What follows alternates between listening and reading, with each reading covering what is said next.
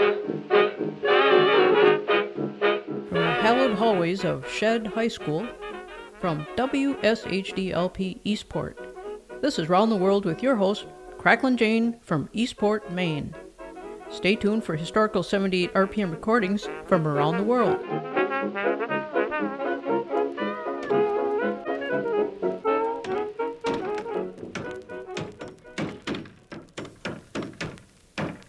We're broadcasting today from the Round the World Footwear Research Institute, whose motto is Your shoes may be the sole reason your back is out.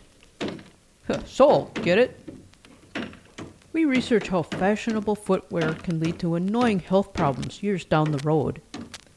Dozens of our artisans work eight hours a day, five days a week, creating experimental shoes that are health problem solvers. Jimmie Lunceford and his 1939 orchestra are on hand to paint a musical picture of these industrious workers. Here is Shoemaker's Holiday.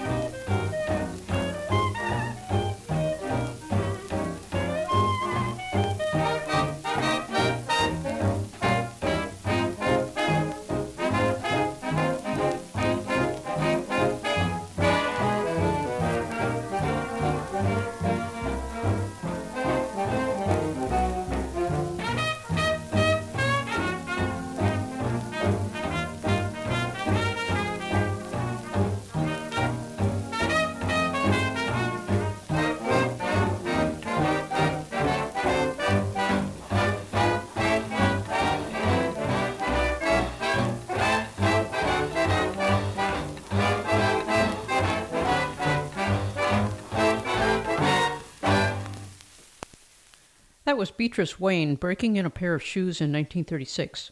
She was assisted by Gene Kardos and his orchestra. And we opened with Jimmie Lunceford's musical tribute to the potentates of the patent, Shoemaker's Holiday. We're on location at the Round the World Footwear Research Institute. Now let's mosey on over to the cowboy boot department.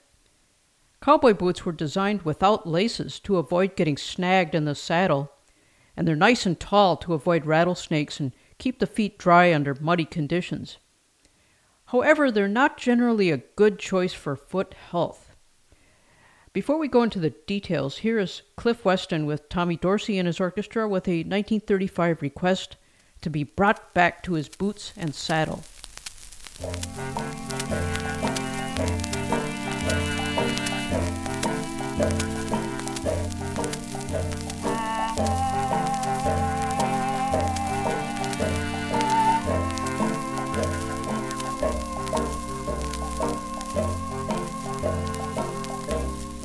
Take me back to my boots and saddle.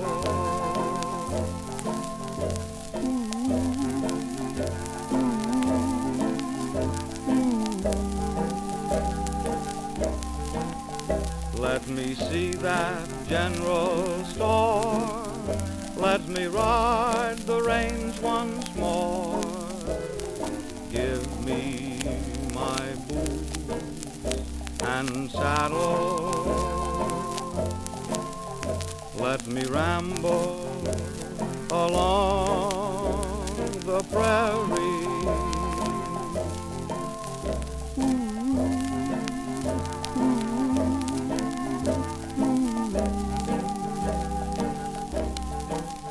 roping steers on old barres with my buddies Slim and. Give me my boots and saddle.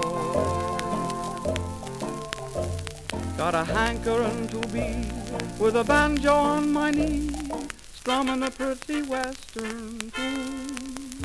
There's a gal in Cherokee and she's waiting there for me, waiting beneath the Texas moon. So take me back to my boots and saddle.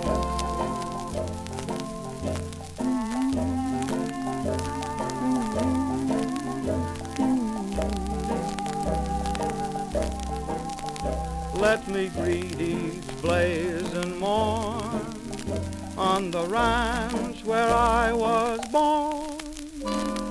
Give me my boots and saddle. Give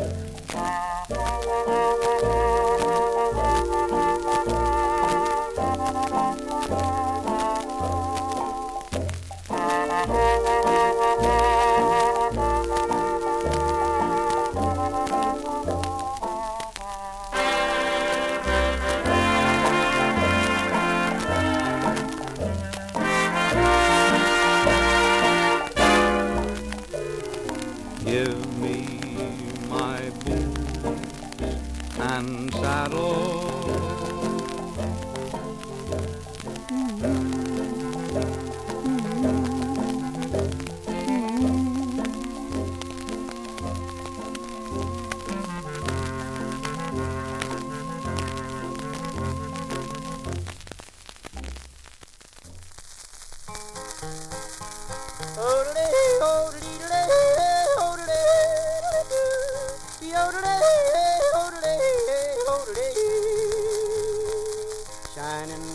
my patent leather boots, shining up my patent leather boots. I'm riding out with my lady love tonight.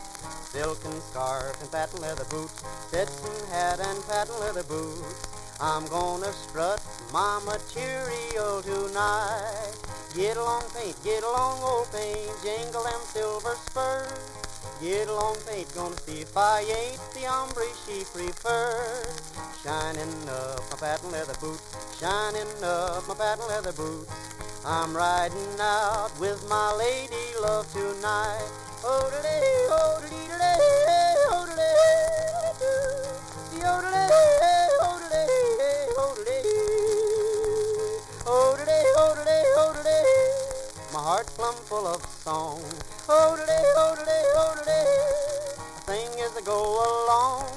Today, oh, today, Ain't nothing worries me. Today, oh, today, Don't you wish that you were me?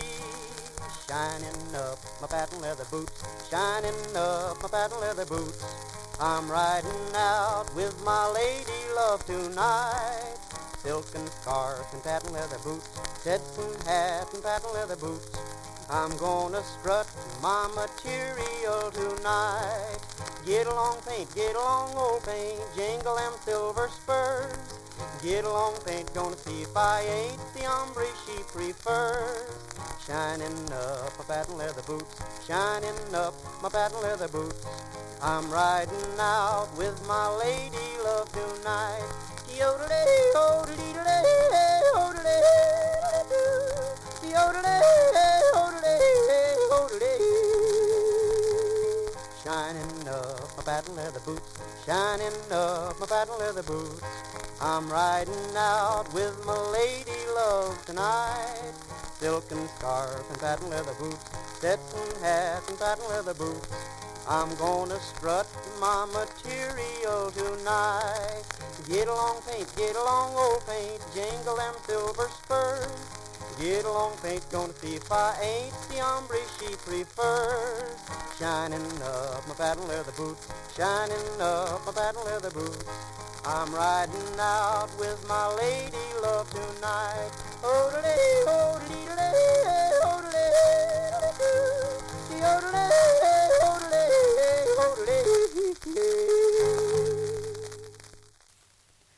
Two encomiums to the cowboy boot. That was Elton Britt with his guitar praising his 1939 patent leather boots. And before that, Cliff Weston with Tommy Dorsey and his orchestra, Take Me Back to My Boots and Saddle. Podiatrists, aka foot doctors, warn against cowboy boots as a fashion statement. The thin soles don't provide arch support, and the lack of laces can cause heel slippage, leading to blisters. The small pointed toe box is often responsible for foot compression and nerve irritation. Cowboy boots are fine if you're riding a horse, but they're not good for walking around. Bob Wills and his Texas Playboys will now weigh in on the matter with their 1950 boot heel drag. All right, that boot heel drag.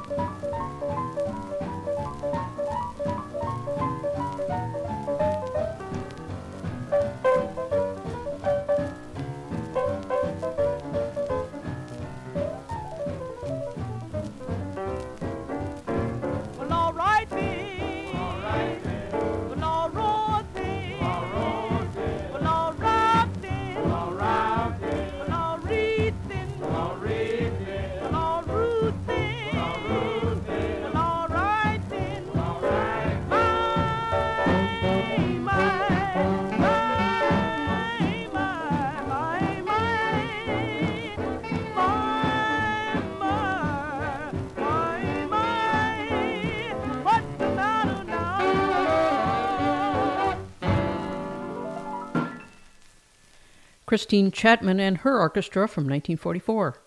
That was Bootin' the Boogie. She was preceded by Bob Wills and his Texas Playboys with the 1950 Boot Heel Drag. The cowboy boot is great for protection from rough terrain, but as a regular fashion statement, it can lead to plenty of foot problems. You are listening to WSHDLP Eastport. We're broadcasting this hour from the esteemed Round the World Footwear Research Institute. We visited the fabrication department and the cowboy boot division.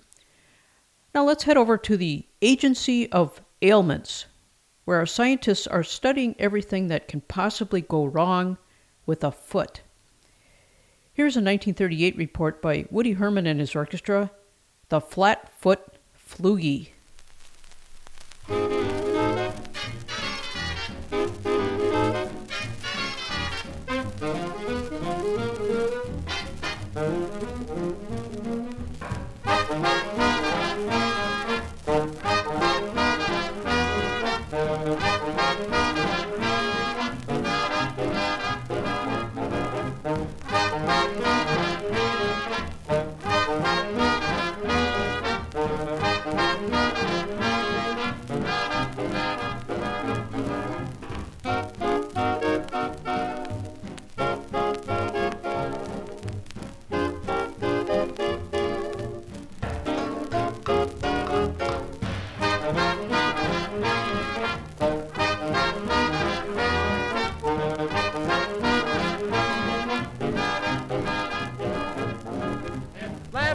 Flatfoot with the Floyd, Floyd.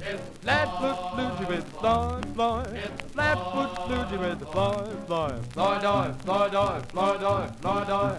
The with the flower, flower. Flatfoot floogie with the flower, flower. Flatfoot floogie with the flower, flower. Flower down, flower down, flower down, flower down. If you're feeling low down, don't know what to do, and you want a showdown. Here's the only dance for you. Flatfoot floogie with the Floyd, Floyd. The Flatfoot floogie with the Floyd, Floyd. Flatfoot floogie with the Floyd, Floyd. Floyd, oy, Floyd, oy, Floyd, oy.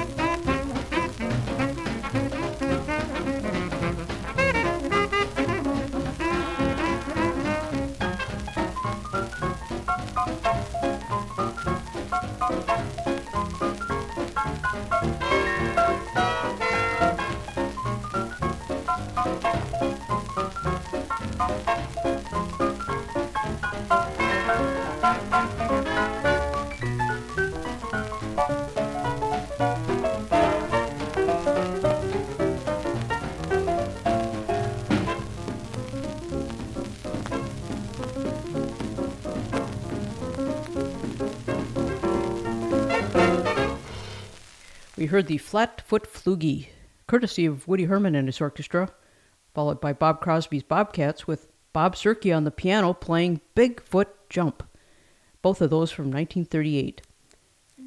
And speaking of big feet, it's recommended to buy shoes towards the end of the day when your feet are the most swollen. If your shoes are too tight, that's painful. It makes the whole day go rough. Don't assume new shoes will stretch out. Get ones that feel good right from the get go. Now, let's hear some more from the Round the World Footwear Research Institute's Agency of Ailments. Tex Ritter has an unusual foot problem, which he will now explain.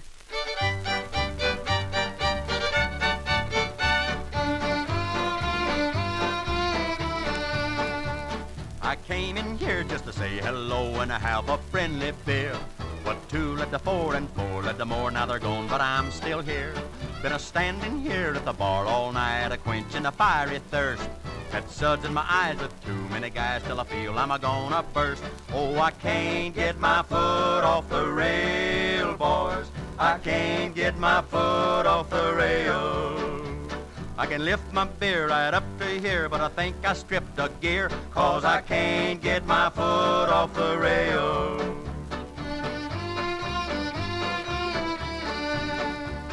I drank the full of my hard-earned cash, had plenty on the house. When it all began, I walked like a man, I'm left here like a mouse.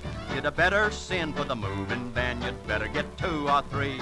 Then tell 'em to tear this rail out of here and send it home with me. Cause I can't get my foot off the rail, boys. I can't get my foot off the rail.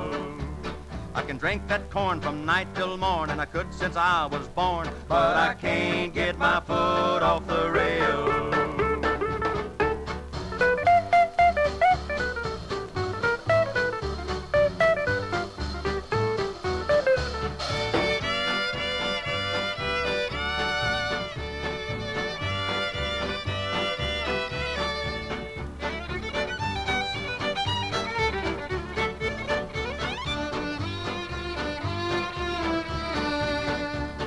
Well, I love to sing and I love to dance and I love my gambling too. But when I hear that I got no beer, then I'll come home to you. They say that liquor is a terrible thing, you'll end up where it's hot. But that suits me, cause I wanna be with the only friends I've got. Oh, I can't get my foot off the rail, boys. I can't get my foot off the rail.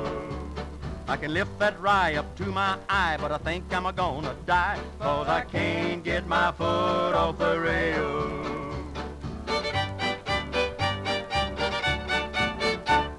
And I can't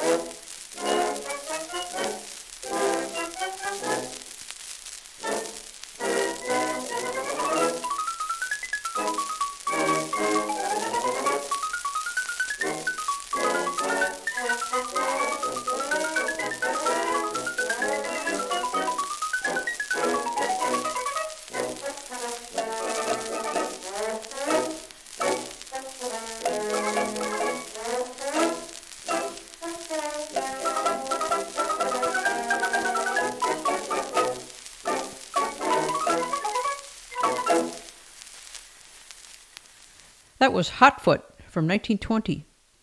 Conway's band with George H. Green on the xylophone. Before that, Tex Ritter described his 1947 foot problem I can't get my foot off the rail.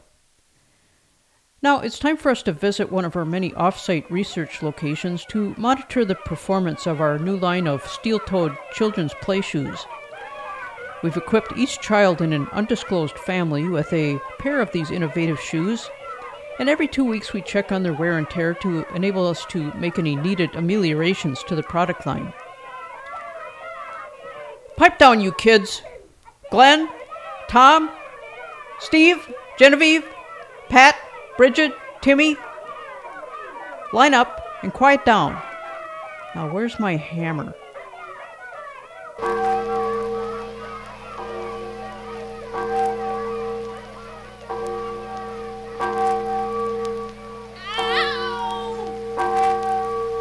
Okay, we've had one failure.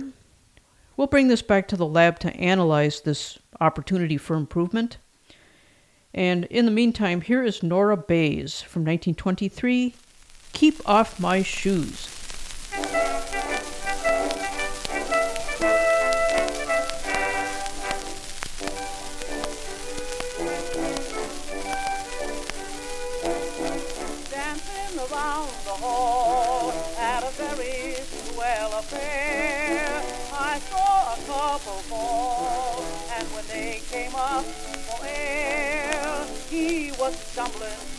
Kept rumbling, rumbling away. Listen, Willie, don't be silly. I heard her say, keep off my shoes, keep off my shoes, keep off my shoes. I like your dancing, I can't refuse, I can't refuse, I can't refuse.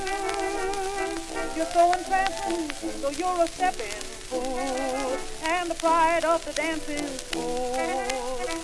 Your arms I seem to float, but here's one thing that gets my goat. Keep off my shoes, keep off my shoes, keep off my shoes. It's irritating, no time to lose, no time to lose, keep off my shoes. Stop hesitating, your dancing may be good, but my feet ain't made of wood. So keep off my shoes, keep off my shoes, why don't you dance on the floor?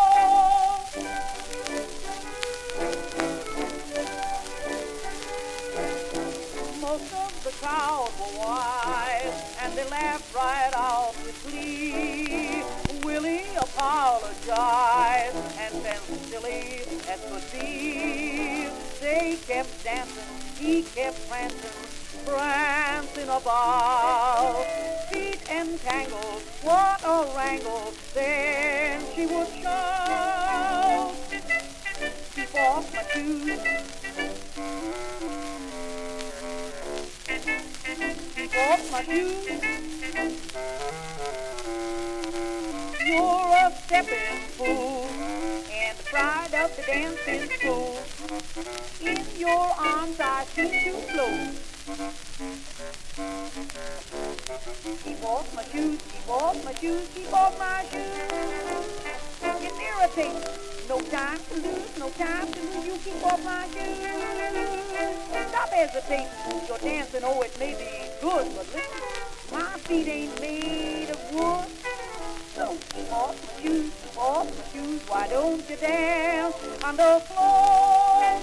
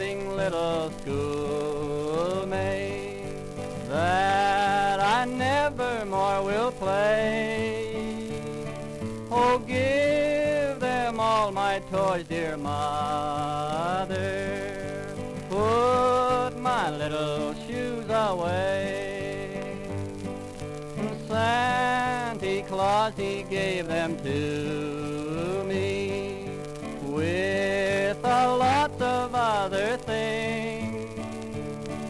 Oh, and I think he brought an angel with a pair of golden wings. Mother, I will be an angel, perhaps before another day.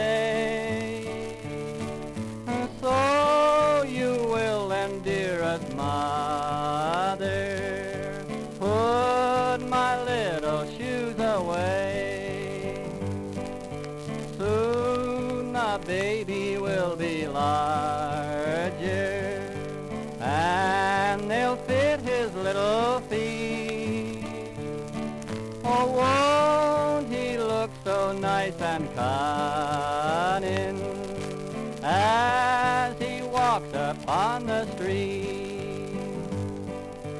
Now I'm getting tired, mother. Soon to all I'll say good day. Oh, please remember what I tell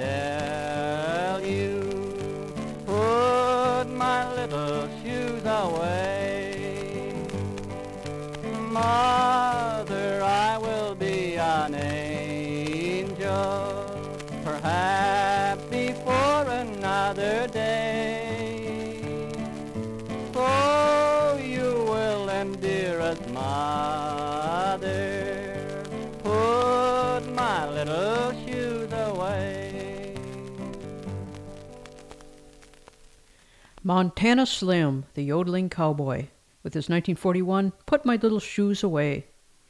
This was preceded by Sand in My Shoes in a Danish version by Walter Bødker og Hans Orkester, and the bevy of Brogan ballads was begun by Nora Bayes in 1923 with Keep Off My Shoes.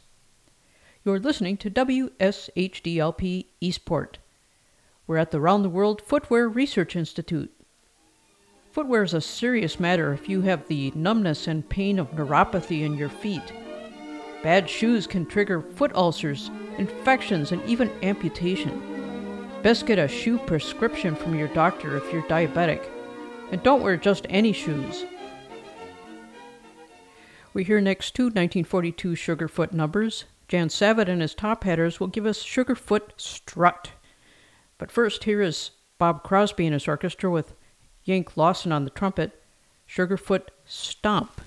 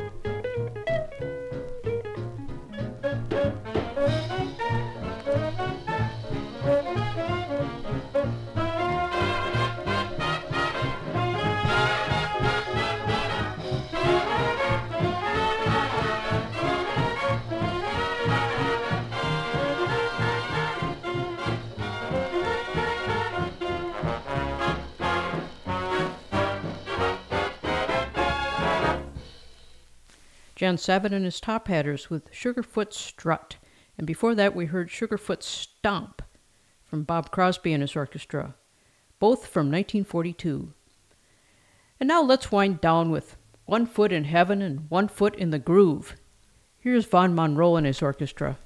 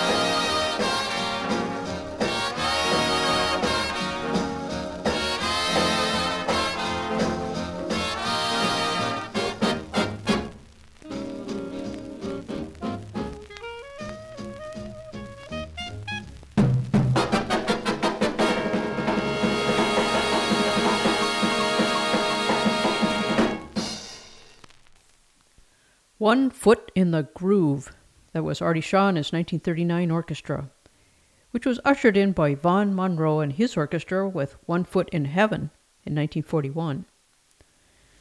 And this concludes the musical portion of Round the World today. We did some legwork investigating the Footwear Research Institute, where top scientists explore how shoes and boots can make or break your health.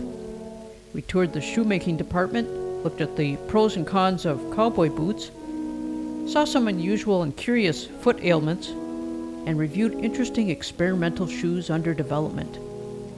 You're listening to WSHDLP Eastport. This is Round the World with Cracklin' Jane. Now, speaking of odd podiatric pathologies, we hear now a 1945 episode of The Weird Circle, featuring a dramatization of the classic Ambrose Bierce story, The Middle Toe of the Right Foot. So let's listen.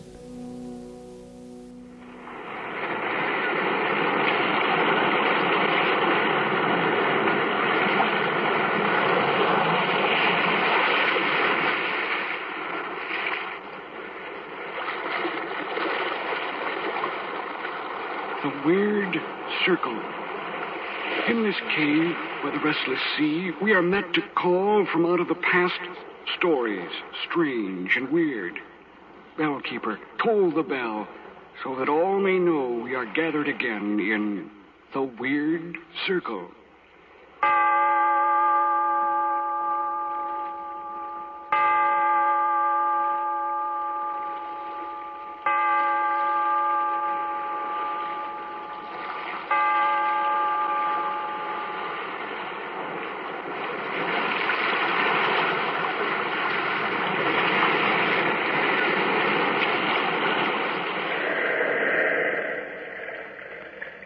The Weird Circle.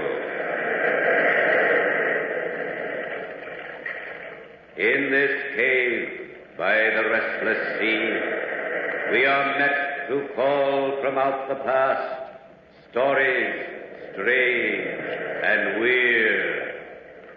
Bellkeeper, toll the bell, so all may know we are gathered again in the weird circle.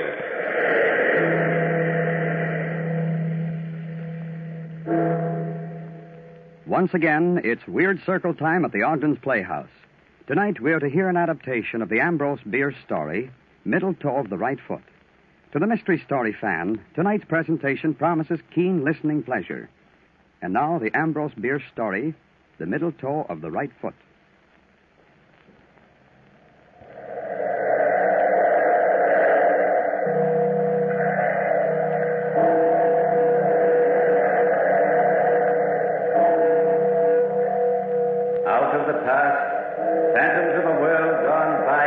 Again the immortal tale, the middle toe of the right foot.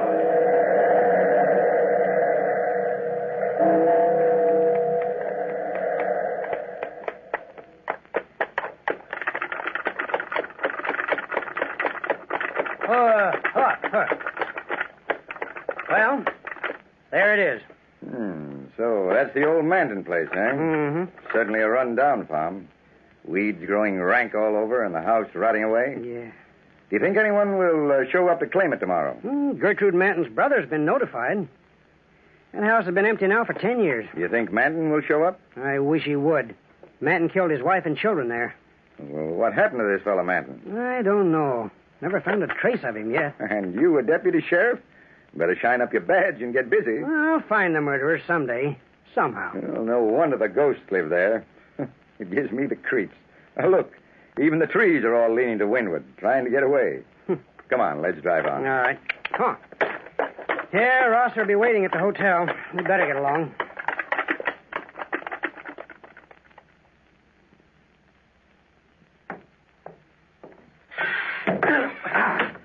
Why don't you look where you're going? Why, I'm sorry. I was only. Now, get out of my way. Some people are the clumsiest. Clerk, Uh, good day, sir. I want a room. Yes, sir. Gladly. Will you sign the register? Front! Uh, you will have room 212, Mr. Um, uh, Mr. Grossmith. Oh, uh, Mr. Grossmith, I uh, I think we've met, sir. What? Uh, bumping acquaintance in the screen door just now. Well, uh... Allow me to introduce myself. Ross, sir, editor of the Marshall Advocate. Glad to welcome you to our city. Are, um, are you here on business? If I am, it's my own business. My mistake, stranger. Hmm. What a horned toad. Rosser, here we are. Hello, King. Oh, uh, you must be Mr. Sancher. Yes, sir. How do you do, sir? Welcome to Marshall. Uh, it's good of you to meet us here, Mr. Rosser. We county politicians, like the deputy here and myself, can't get along without you great men of the press. oh, shucks. Come on over here and sit down. That's right. Now, um, you want to talk about the Manton House first or the uh, coroner? Oh, wait a minute. First, let's order something long and cold, huh?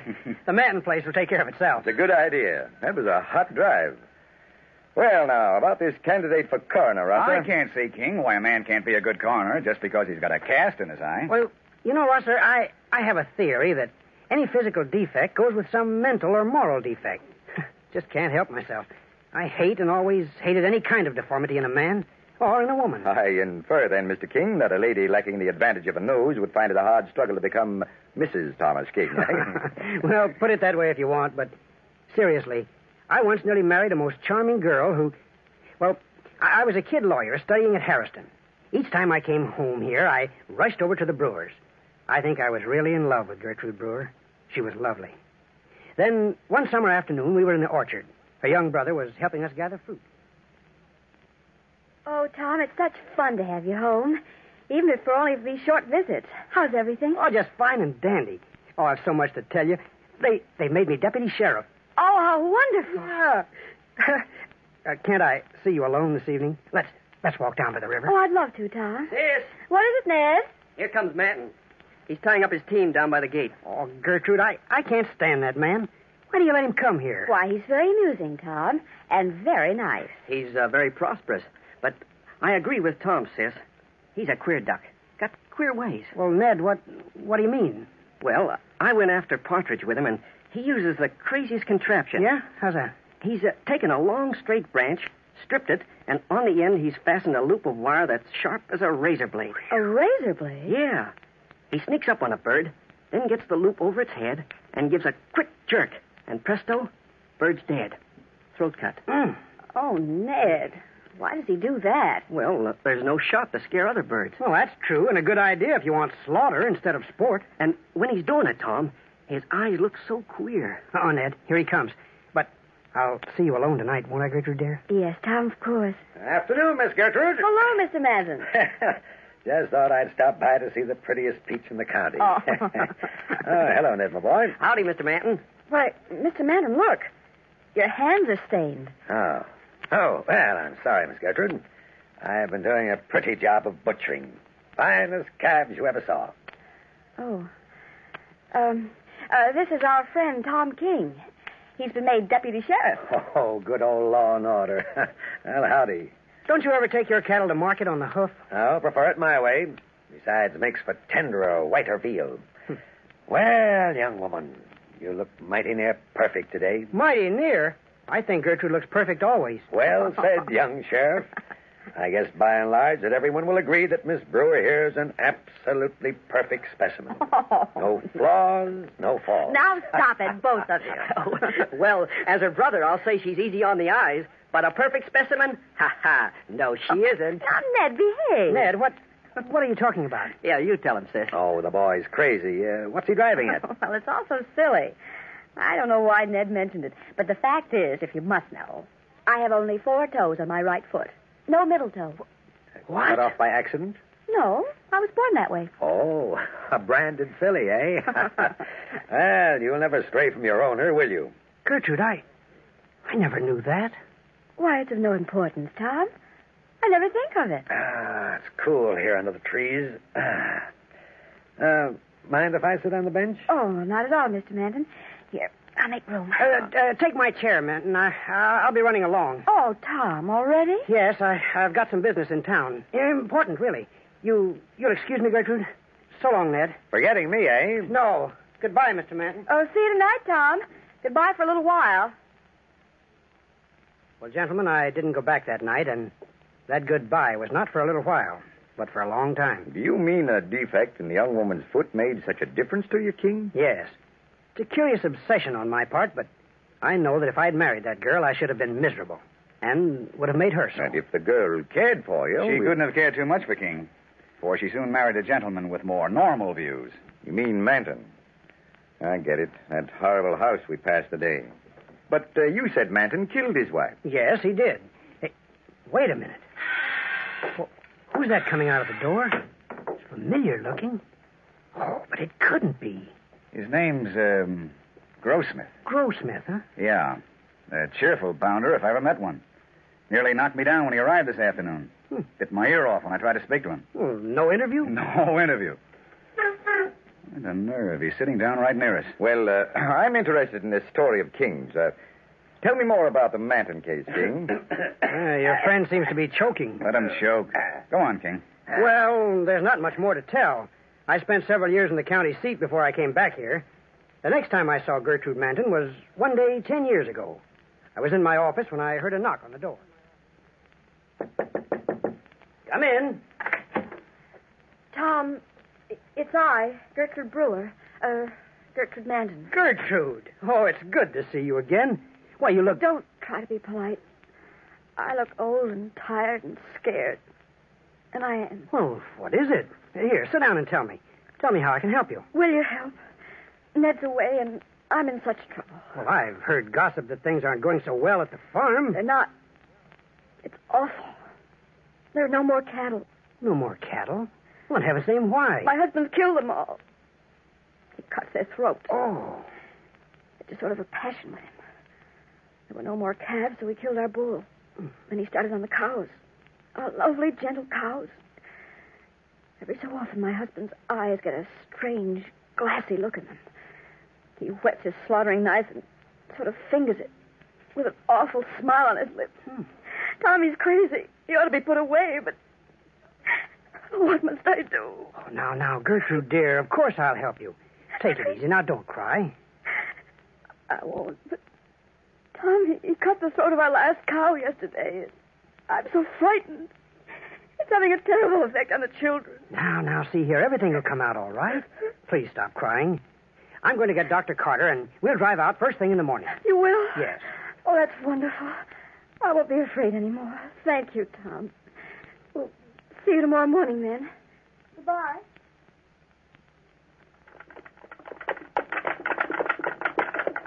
It's good of you, Dr. Carter, to drive out here. Miss Manton's an old friend of mine. Well, she's a fine woman, Tom. Oh, but that husband. Yeah. Doc, I want you to look him over. There's there's something very wrong. Oh, now there. Oh, oh. Oh, lovely sunshine. A lovely day out. What a gloomy place this is. Hello, Gertrude. Gertrude.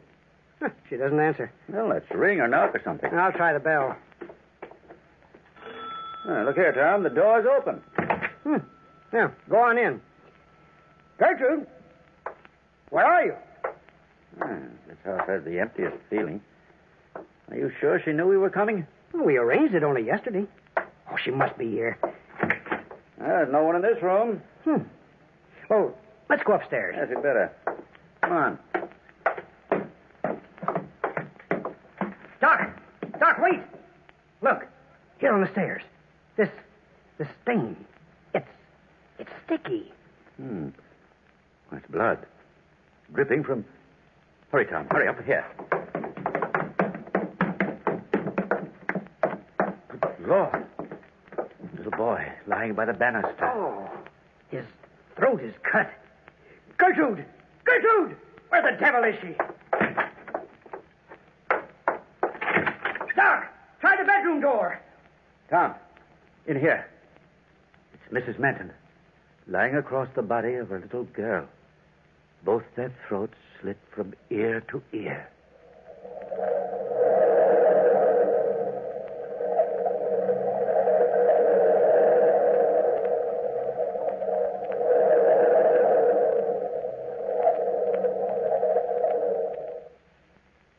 As tonight's Weird Circle tale unfolds, many of you will note a familiar ring to the style of plot structure used by the master storyteller Ambrose Bierce, the incisive, racy style of the modern writer. Written before the First Great War, the middle toe of the right foot still carries the modern touch. In short, the works of good writers live on through the years. And now back to our story. Sheriff Tom King, years ago, had been attracted to Gertrude Brewer, but ended his courtship when he learned that she lacked a middle toe on her right foot. She soon married the well to do but eccentric Robert Manton. This marriage ended in tragedy. For several years later, the town was horror stricken to learn that Manton, in a frenzy, had cut the throats of his wife and of their two children. Manton escaped. The house has been empty for ten years.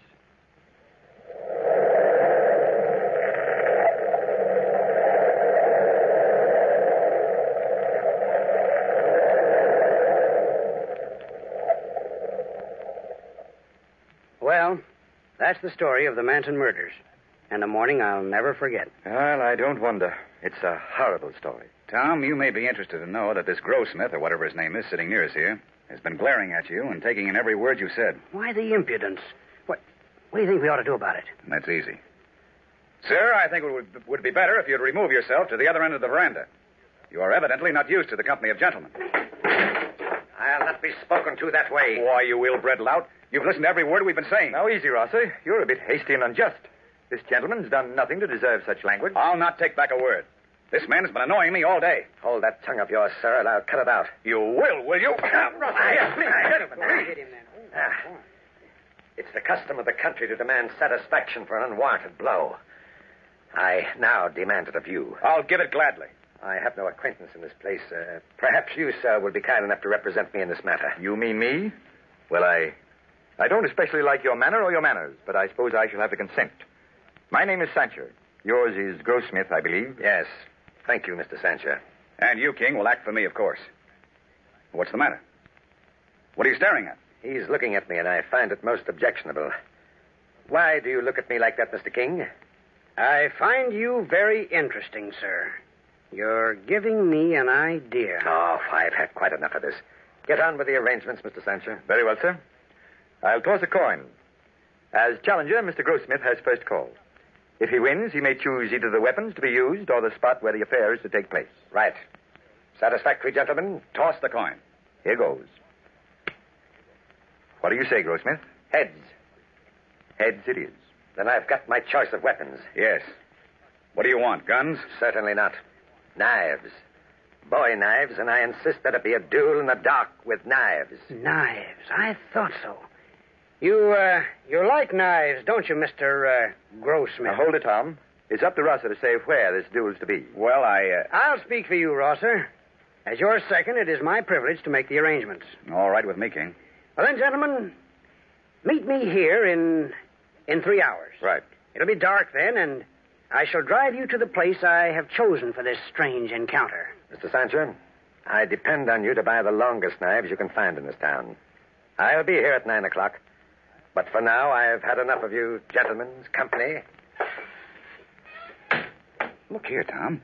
What the devil have I got myself into? A duel. A duel with knives. And, just as he says, in the dark. But I didn't bargain to get ourselves into a mess like this. You realize that we have the choice of place, don't you? Well, don't worry. Nothing's going to happen to you, Rosser. Well, as second to this fellow Grossmith, I must ask you, King, what you're planning. Is it some sort of practical joke? Not exactly a joke, Sancher. Well, uh, where is this place you have in mind? A rather appropriate spot. Remember the haunted house I showed you today? You mean where the Manton murders were? Exactly. It will be the most perfect setting. And now, if you and Rosser will only help me carry out my plan tonight when we get to that Manton house, this is what will happen.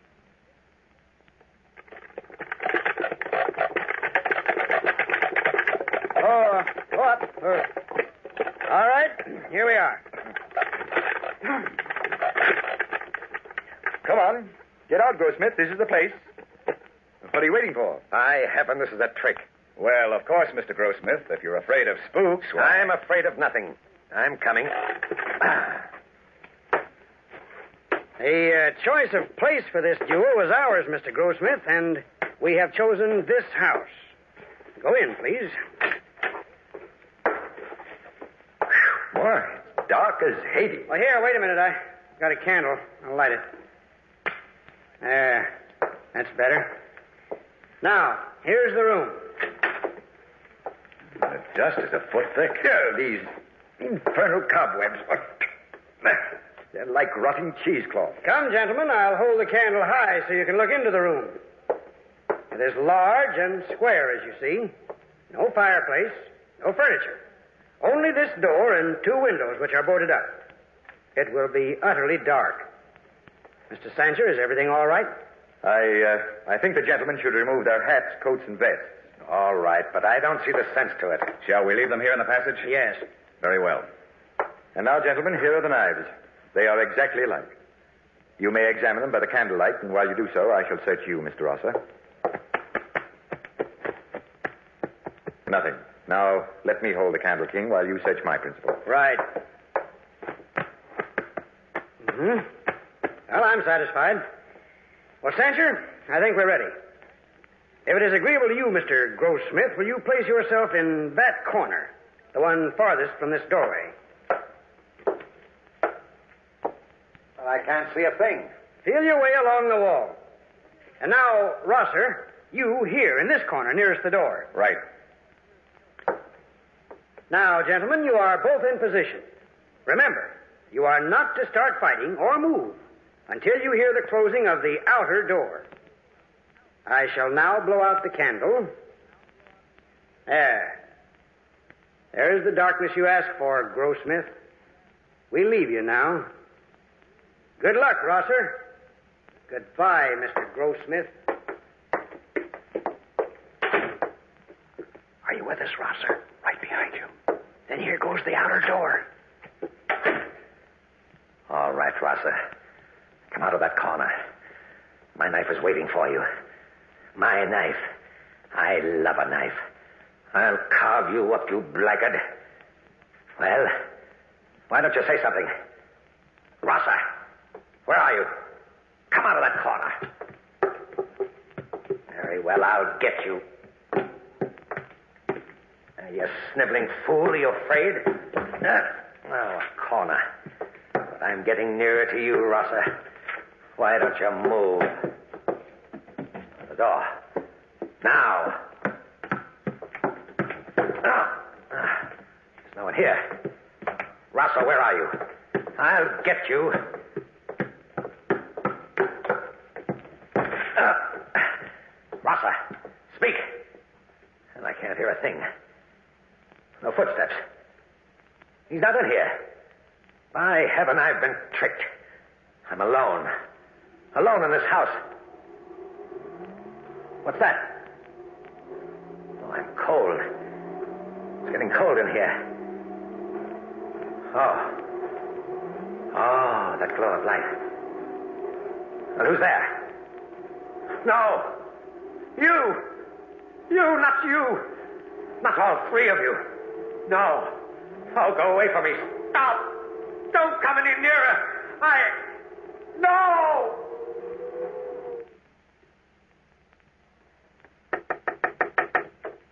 Come in. What's the big idea of sending for me so early in the morning? Oh, hello, Sancher. Hello. Did he get you here, too? Yes, he did. Well, Tom, what is it you want? Boys, that hoax we framed up last night doesn't look so good this morning. How do you mean? It's got me in a spot. You see, there's something about that fellow Grossmith I didn't tell you in Sancher. I drove right back to the house after I left you boys last night, and though I called and yelled at him, there wasn't a sound. He wasn't there. And he didn't come back to the hotel. Well, what do you care? I never want to see the fellow again. But I've got to find him. Well, I never should have let him get away. Just what do you mean by that, Tom? Well, I mean just this. When Grossmith challenged you, I thought I recognized him. Yeah. That fellow isn't Grossmith at all. Huh? He really is. Hello, Tom. I guess I'm early. Ned Brewer. Well, I I didn't expect you here this early. Well, I got tired waiting for you and the county commissioner. I'm glad to see you again, Ned. Uh, you know Sam Rosser, the advocate? Of course. How do you do? Welcome back, Ned. And this is the commissioner, Mr. Sancher. Uh, glad to meet you, sir. How do you do? I'm Gertrude Manton's brother. I, I guess so. Well, Mr. Brewer, the county will be glad to give over the custody of the farm, and since you're here, we might as well drive right out there and get the business over with. What do you say, Tom? Sure. I'd like it mighty well if Rosser here came along as a as a witness. Well, why not? Of course. Make a good feature story for my paper. But I bet it'll bring back powerful, unpleasant memories to you, Brewer, to see that Manton place again. I I wish I didn't have to come out here. This place drives me crazy. Such ghastly recollections. I can't ever forget that day. No, nor can I, Ned. It was stark horror. Unbelievable. Poor Gertrude. What happens now, Mr. Sancher? Well, we wait here till noon. It's nearly that now. Good. And then, if no other claimant puts in an appearance, the state law says I hand the custody of the place over to you as the rightful heir. I don't know what I'll do with the place. I certainly never want to see it again. Now, let's go inside. The door's unlocked. Well, there's nothing here for anyone to take anyway. Gloomy, isn't it? What a ghostly effect, that light filtering down from the upstairs windows. I remember this room to the right here. I thought so. It's empty. Wait. Come here, quick. Huh? What? What is it? What's in that far corner? I think it's a man. It must be Grossmith. Hey, you! Hey, Tom, wait. This man's dead. Stone dead. Why, he can't be. Rosser, kick out some of those boards so we can get some light in here. Right. I'll help you, Rosser. All right. There. He's been dead for some time. He's rigid. There's his knife on the floor. But well, there's no blood on it. Look at his hands. Palms out and those claw like fingers shielding his face. There's not a mark on him. See if you can help me lower his arm. Certainly. There. Look at those wild, staring eyes and that half open mouth. Can you figure out why he died, Tom? This man died of sheer terror. Don't you agree, Ned? What? Why, Ned, what's the matter? By heaven, Tom. It's Manton. Look, you saw him once at our place, didn't you? Yes, but he wore a beard then and long hair. But you're right. This is Manton. Manton? Grossmith was Manton? Tom, Brewer, do you see what I think I see in the thick dust? Where? What? There on the floor. Leading from the door straight across the room to within a yard of Manton's body. Footprints. Bare feet. Three parallel lines of them. This is awful. A woman's footprints in the center, and on either side, the marks of children's feet. Look at that. This nearest print of the woman's foot. The middle toe is missing. The middle toe of the right foot. Gertrude. My sister Gertrude.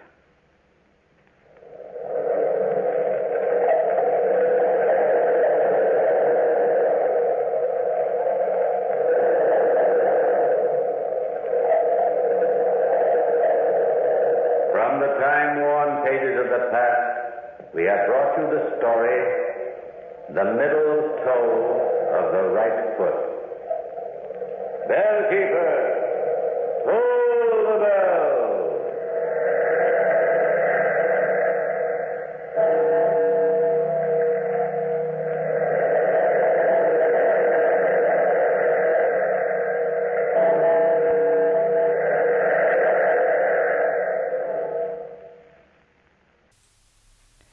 are listening to WSHDLP Eastport.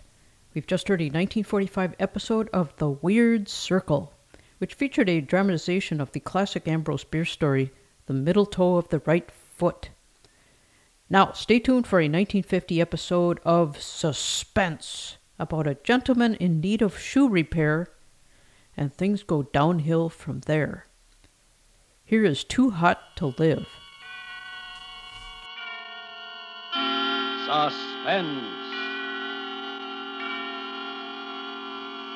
Tonight, Autolite brings you Too Hot to Live, a suspense play starring Mr. Richard Widmark.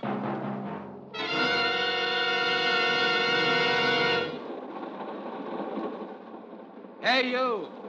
Freeloader. What? We don't sell tickets on this freight. Well, it was empty. I didn't think anybody'd mind. We're slowing down for a crossing. I don't want to find you when I come back.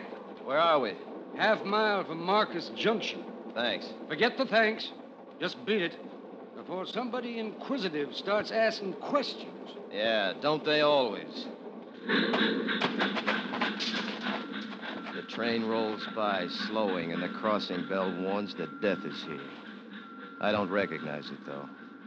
I walk toward Marcus Junction, toward death. In just a moment, Mr. Richard Widmark in the first act of Too Hot to Live. And now, with Too Hot to Live and the performance of Mr. Richard Widmark, Autolite hopes once again to keep you in suspense.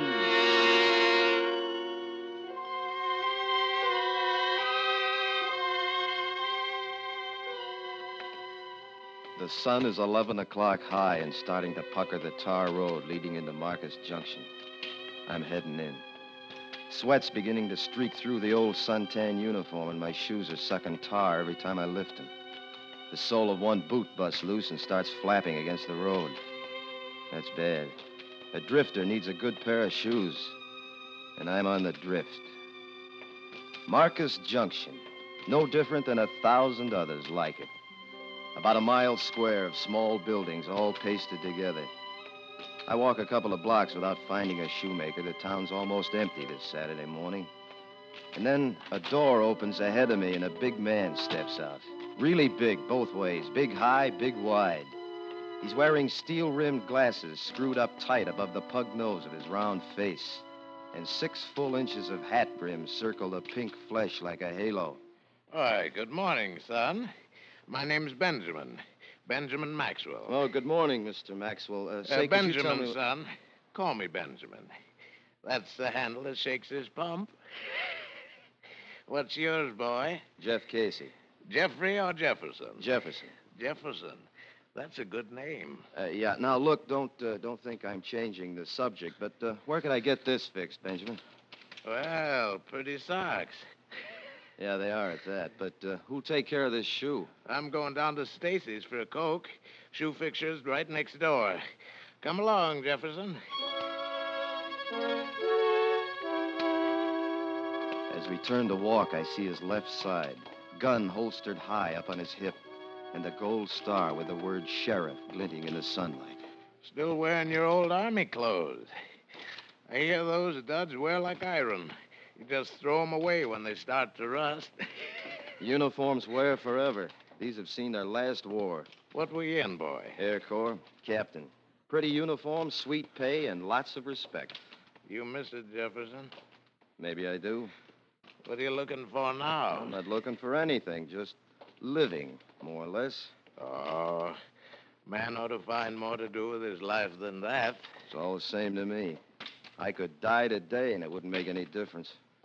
You got a bad taste in your mouth, but you'll spit it out someday. Hmm. Say, how do you like this weather? If it gets any warmer, it'll be almost too hot to live. Uh, in a manner of speaking, you understand. Yeah, I understand. Uh, here's the shoe repair. I'll be next door. Leave your shoes and waddle in on them pretty socks of yours. I'll buy you a drink. Coke or coffee. The shoemaker tells me that my shoes will take a couple of hours, so I start next door to join Benjamin. I don't know, maybe I'm feeling pretty good, but I pull an old schoolboy trick of mine. I take off my socks, roll them up, and throw them on the counter with my shoes. Then I walk outside to feel the cool, shaded cement prickle up through the bottom of my bare feet. Through the store window next door, I see the four people in the restaurant. Benjamin waves for me to come in. Inside the entrance, a blonde waitress is arguing with a tall sliver of a man who's showing about three inches of wrist and shin bone below the edges of his clothes. The squat, moon faced grill man has his pop eyes focused intently on the argument. I go in, walk over to Benjamin, and sit on the next stool. Oh, Jefferson. Hi, Benjamin. Came for that coffee. In a minute. Rachel's about finished. Try it somewhere else, Pop. Let me alone now. I'm busy. And all her sins must find her out. She's a Jezebel and kin only to the devil. Yeah, yeah, yeah. You'll find it on the menu next week. Now find yourself a street corner. Get it out of your system. Uh, you are bad. Bad beyond all hope. See you around, Pop. I don't hope. The girl plays rough. Oh, that's just Rachel's way, Jefferson. Uh, I see you lean to bare feet. What's your friend having, Buster? Benjamin, Rachel. Maybe smart to tack nicknames on people, but my folks figured me for a Benjamin, and I'd like it that way. Sure, Buster. Well, it be, soldier. Black coffee, lady. And don't let the uniform throw you. I'm no soldier anymore. The Hollywood line of her mouth twists up into a lopsided kind of inviting grin as she turns to get the coffee. I watch the dark shadows that follow the rippling lines of her uniform when she moves. Rachel is quite a woman. All woman. Coffee. Barefoot. Like you, soldier. Your friend's real pretty, Buster. You think everybody's pretty. He's a doll. You'll be around long, soldier? Long enough to get my shoes fixed, Rachel. Rachel. you know, that name doesn't go with you. It's a name. Too bad you're moving on soon. New faces are scarce around here. Especially one like yours. Well, I've got some law to enforce. Will I see you before you go, Jefferson? I'll find you, Benjamin. Do that, boy. I'm afraid to face that heat out there. Now, you behave yourself, Rachel. Yes, well, You like playing it tough? under it all beats a heart of gold. Mm-hmm. Tell me what it's like in the world outside, soldier. Hey, uh, Rachel, why don't you put up some more coffee? Tend to your bacon, lover. I got company. Your boyfriend? Lover boy there? No, that's Kenny. He's keeping company with a hot grill. You oughtn't to talk about me like that, Rachel. Not very nice. Well, then don't bother me while I'm with my friends. Hey, soldier, I'm off about now. Let you and me go out to the carnival for a couple hours, huh? Hey, you. You let her alone. Don't you go with her. You hear? Yeah, I hear, Kenny. Well, I'd uh, I'd like to, Rachel, but uh, how do I go barefoot? Oh, forgot. Got any other ideas? Yeah, matter of fact, I live upstairs over this greasy spoon. Let's go up and mix ourselves something cool while we wait for your shoes. You can't do that. It isn't nice. It don't look right. Don't it? Come on, let's go, Rachel. Don't you? No, you can't. I, I'll stop you. Uh, go hash some potatoes, lover. My arm, soldier? No, no, Rachel. Hey, look, I'll get someone to, to tend here. I'll, I'll come right up. You do, and I'll barbecue you on your own grill. We go out, and my feet scruff over the shaded pavement as we pass through the doorway on the left. I follow her up a flight of stairs and into a small box like apartment. Living room, bedroom, kitchen, and bathroom. Be it ever so humble, this is home. Let's kick out a wall or something. The windows don't help much, but the drinks will. Hey, why do you have to lean into the kitchen? Why not just walk in? Fresh varnish on the floor. The heat don't let it dry. It's a long reach for a long drink. It's a long day. Well, here you go, soldier. Don't you believe in mixing anything with your liquor? What for? The cubes will melt. Hmm. What do we drink to, soldier? The heat? The heat. Cools you off, don't it? It burns its way down my stomach and explodes. That's My good. pores open and the perspiration oozes down. Here, let's have another. She's still Don't let it talking, but. I'm going numb. Let's drink The to my heat, conscience. no food, I shouldn't be drinking. You're real Who cares? soldier. I'm getting foggy. She's drifting closer. I don't know who kisses who first. Bitter tears, tears of loneliness and regret. Let's drink to us Everything's moving time. around. Like feathers in a high wind. You're real And sometimes one drifts in through the fog.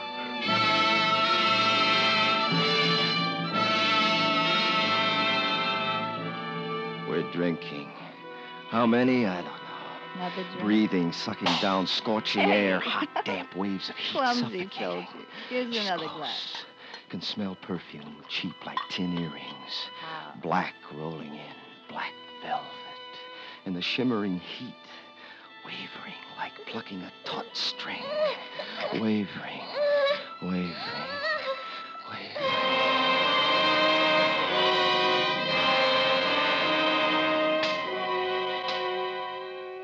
There's a steady sound, sharp, smart little cracks. I tear my eyelids apart and a flash of ceiling whirls by. A purple red mass is coming toward my face, and when it hits, there's a sound in the ceiling moving the other way. Laugh this off. Laugh now, I don't A frozen kind of pain is seeping through to my brain, and I can make out a voice now. Then laugh. I want to hear you laugh. I get my hand up to my face and I wipe my eyes. Come on, wake my up. hand comes away You wet, hear me? sticky and red. The ugly purple mask comes. Awake now? Swell. I got something for you. Let me alone. There, in the corner of the kitchen. See how she's lying there? Take your hands off me. That's how I found her. You beside her, your filthy hands still tied around her throat. What's the matter with my hands? They're sticky. What? That's varnish and blood, your blood. See that knife in her hand? She cut you trying to stop you. You killed her. You killed Rachel.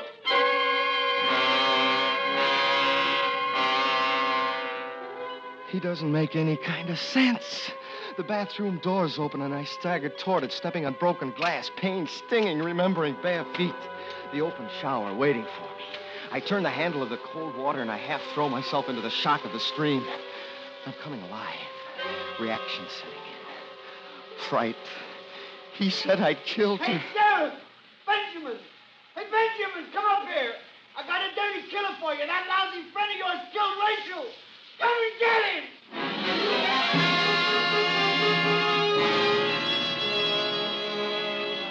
Kenny shouting out the window in the other room to Benjamin. I gotta get away. I gotta think. What happened? What? I get through the bathroom window out into the glare of the sun. My feet hit the scalding tar of the marquee. I scramble across it, drop to the street. A narrow alley, and I'm running down it toward the fence that blocks off the far end. A garbage can near the fence and a woman putting something into it. I jump, reaching for the fence. Hey, what do you think you're doing? Let me go! Let go! Pick up that garbage, you Let crazy- go! I didn't do it! What do you mean? I saw you kick it over. I'm not going to clean up that mess. I didn't kill her! Take your hands off me! Why would I kill Rachel? Why would you kill? Her? All right, Jefferson. Come along and tell me why you killed Rachel.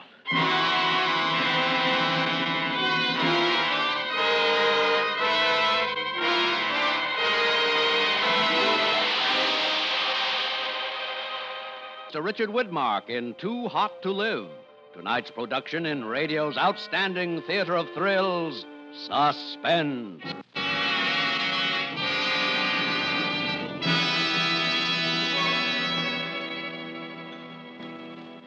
And now, Autolite brings back to our Hollywood soundstage Mr. Richard Widmark in Elliott Lewis's production of Too Hot to Live, a tale well calculated to keep you in suspense.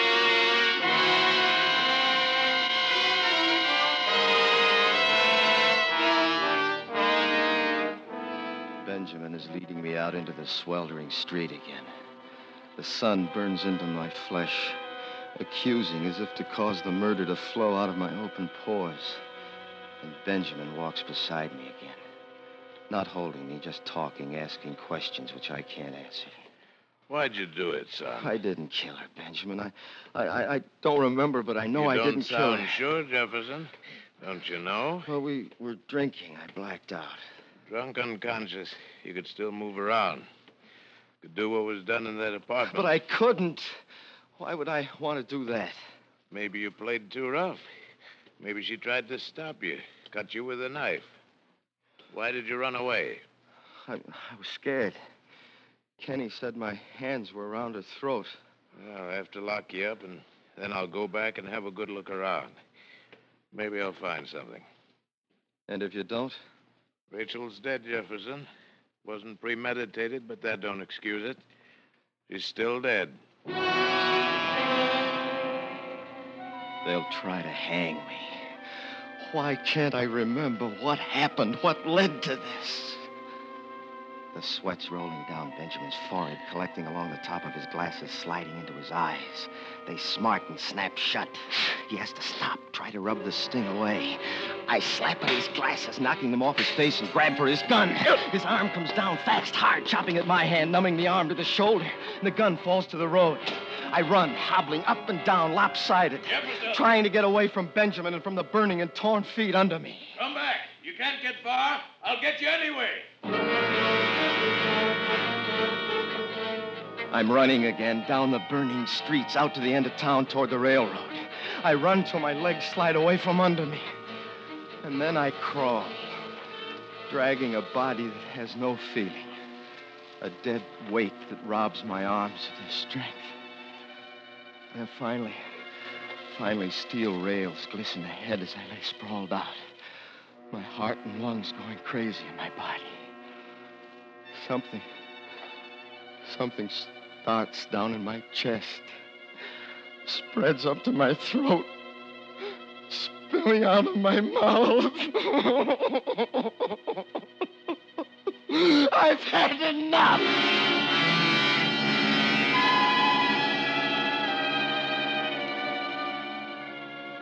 An hour has passed.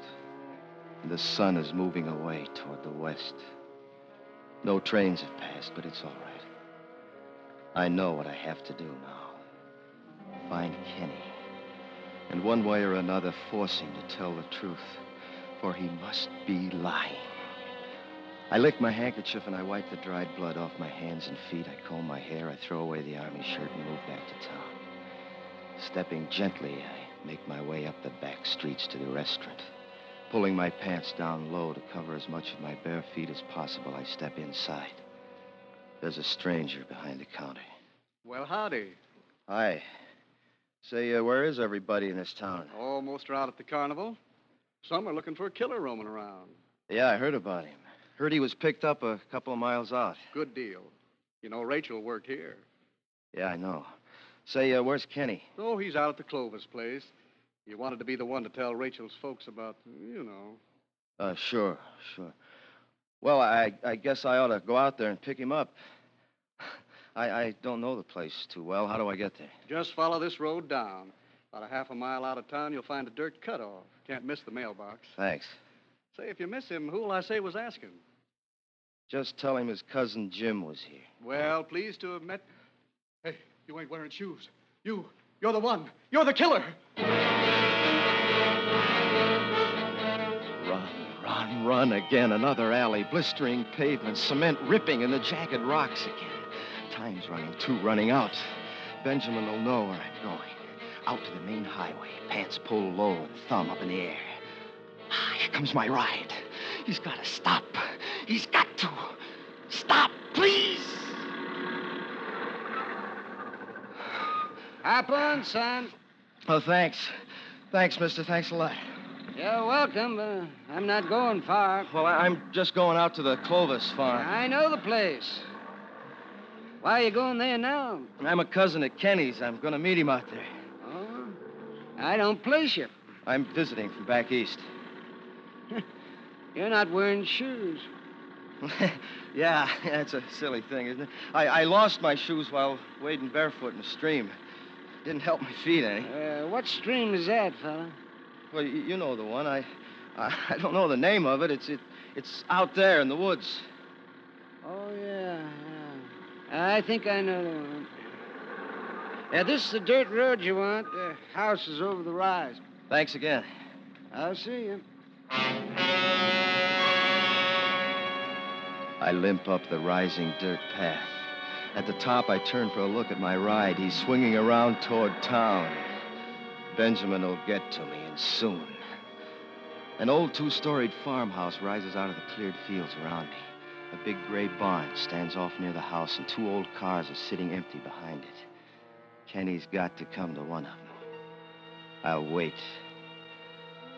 Time still running out and away from me. Little shimmering waves of heat rise off the tin hoods of the cars. Here he comes. Now or never. Hey! Help! Quiet! Eh, quiet or I'll break your back. I want the truth, Kenny. The truth if I have to kill you for it. I didn't kill Rachel. You did. I didn't. I didn't. You killed her. You were crazy jealous. No. Yes. You came to check up. You found us drunk and you got wild. You killed her. I didn't. I can prove it. How can you prove it? That wasn't three minutes from the time I left the restaurant and the time I called Benjamin. Not enough time to get up there, kill her, and bring you around. Three minutes. I can prove it. That's all the time.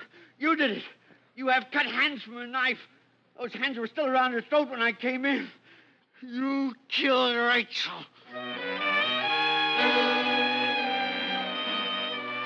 And there it is. He isn't lying about the three minutes. That gloating smirk on his face tells me that. I had killed her. The horror of this afternoon had been for nothing. I tried to save my life, and instead I proved myself guilty. Tied the rope finally and for all time around my neck. Shoot him! Don't just stand there. Shoot. He's the man who killed your daughter. He stands there watching. The gaunt sliver of a man with shins and freshly scarred wrists exposed below the edges of his clothing. A double barreled shotgun is cradled in his arms, but he just looks at me. A wild fire striking out of the black pupils of his eyes. Shoot him! He killed your daughter! He killed Rachel! So you're her father. I, I thought it was just another nickname. She was no daughter of mine. She was born to me, and I named her Rachel from the Bible. But she was the daughter of Satan. I'm sorry, Mr. Clovis. Go on, shoot him! Because of him, she Rachel's turned dead! away from me, but within me the voice was strong. I followed her, begging, to the place where she lived. I'm sorry. I, I was drunk, crazy. In crazy. that apartment, the stench of drink like an evil cloud. You lying there, drunk with the devil's fever. You were there. Shut up, you crazy old fool. And it came to me like a voice from on high. And I knew what I must do. You killed her. It wasn't me, it was you. Now you did it. Why couldn't you keep your mouth shut? And you knew he did it, Kenny. You tried to make me believe that I'd been the one. Why? You, you and tramps like you. Always keeping her from me. Coming along every time. But I couldn't know this, Kenny. You didn't care. You laughed at me. You made Rachel laugh at me. I passed the old man when I went up. I knew as soon as I walked into the room. You tried to blame it on me. Well, why not? It wasn't the crazy old goat who killed her. Now you killed her, and you'll die for it. Give me that gun, old man. No, Kenny, not now. Come on, turn around, soldier. No. Turn around and see it when it happens. Pull up your gun, Kenneth. No. No! Ah!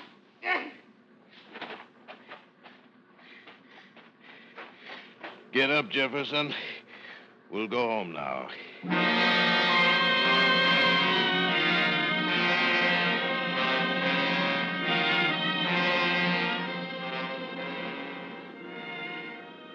The sun is moving down low in the skies, and a cool, light breeze has come up from somewhere. I'm leaning back on the front seat beside Benjamin, breathing deeply, evenly, feeling the goodness of just living seep through. In the back seat, old man Clovis sits staring ahead, not even aware of the blanket wrapped body of Kenny lying on the floor at his feet. If you hadn't been so eager to run, I could have saved your feet a lot of wear. I knew you weren't a murderer, son. You knew? I went back to the apartment. Old stories there, in the varnish on the kitchen floor. No bare feet around the body, but lots of hobnailed boot prints. You cut your hand on broken glass in the living room. It bled. And I was running. Well, you can stop running now, son. Stay here in town with us, huh? There's lots for you to do. Thanks. Well, it's been quite a day, Benjamin. Sure has been a scorcher. Glad to see the sun going down. On a day like this, it's almost too hot to live. No, don't say that, Benjamin. It never gets that hot.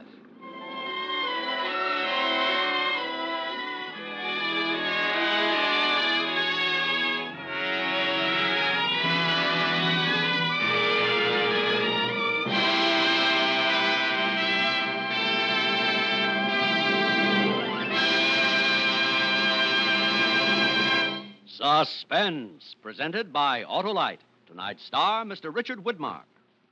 Suspense is produced and directed by Elliott Lewis, with music composed by Lucien Moraweck and conducted by Lud Gluskin. Too Hot to Live was written for suspense by Sam Rolfe.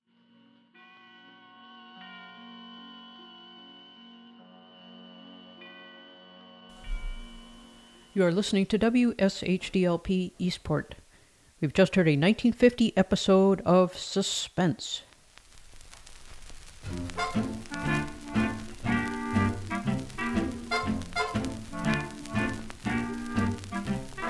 Sand in my shoes, sand from Havana, calling me to that ever so heavenly shore, calling me back to you once more. Dreams in the night dreams of Havana, dreams of a love I haven't the strength to refuse. Darling, the sand is in my shoes. Deep in my veins, the sensuous strains of the soft guitars.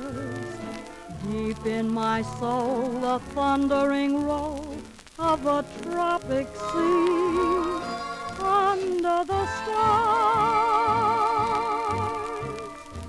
That was Havana. You are the moonlit memory I can't seem to lose.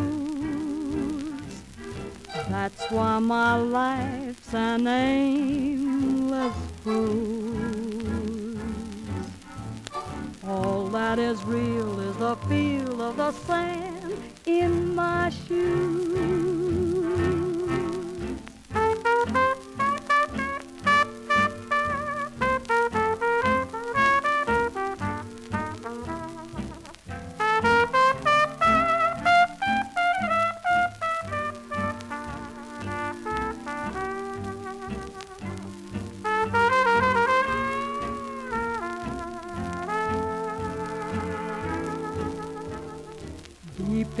My veins, the sensuous strains of the soft guitars.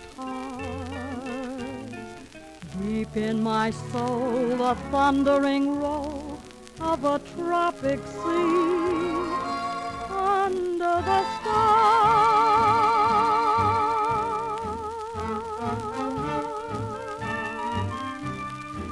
You are the moonlit memory I can't seem. That's why my life's an aimless cruise. All that is real is the feel of the sand in my shoes.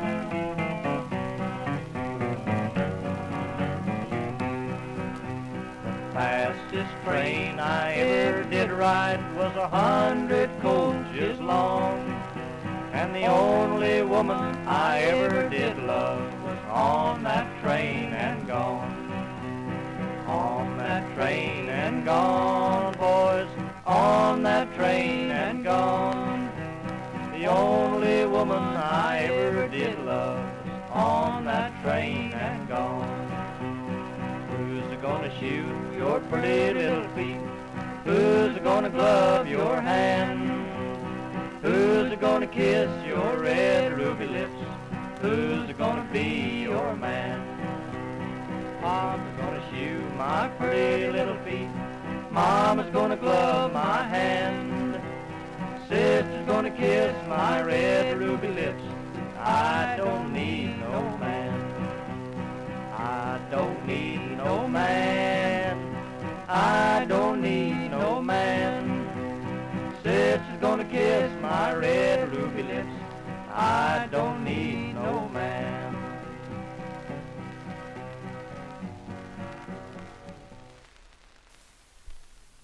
Who's Gonna Shoe Your Pretty Little Feet? That was Woody Guthrie and Cisco Houston from 1945. And before that, Connie Boswell with Victor Young's orchestra, Sand in My Shoes from 1941. Thank you, dear friends. This concludes today's show.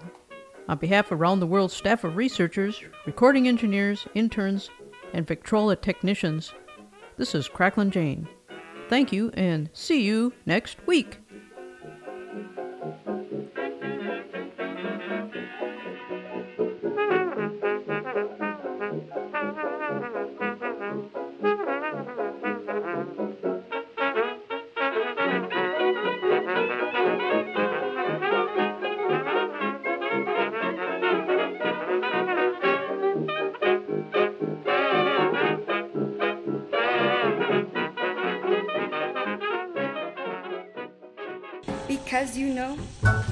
This is Joan Loudon, aka the Bass Lady, inviting you to join me every Wednesday from 3 to 4:30 p.m. for The Bass Lady Presents, with a different weekly theme from jazz to Celtic, from Newgrass to New Orleans. It's always a mix of great music. That's every Wednesday from 3 to 4:30 with a repeat airing on Saturdays from 4 to 5:30 p.m. right here on 93.3 FM WSHDLP Eastport, Maine. I'm all about that bass. Hey, have I got a radio show for you? Bold Coasting comes at you twice a week. Thursday at 8, Sunday at 4, right here on WSHDLP in Eastport, Maine, 93.3 FM. On Bold Coasting, we don't just play the music, uh, we like to talk about it a little bit too. It's music and commentary. It's a radio show with liner notes. You kids can ask your parents what that means.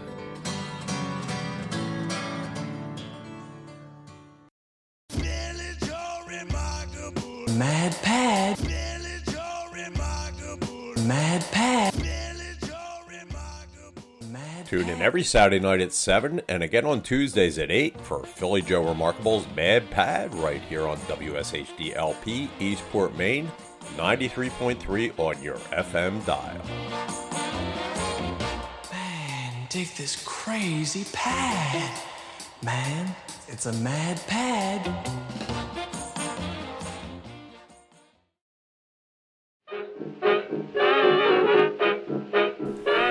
You are listening to WSHDLP Eastport, broadcasting from the hallowed hallways of Shead High School.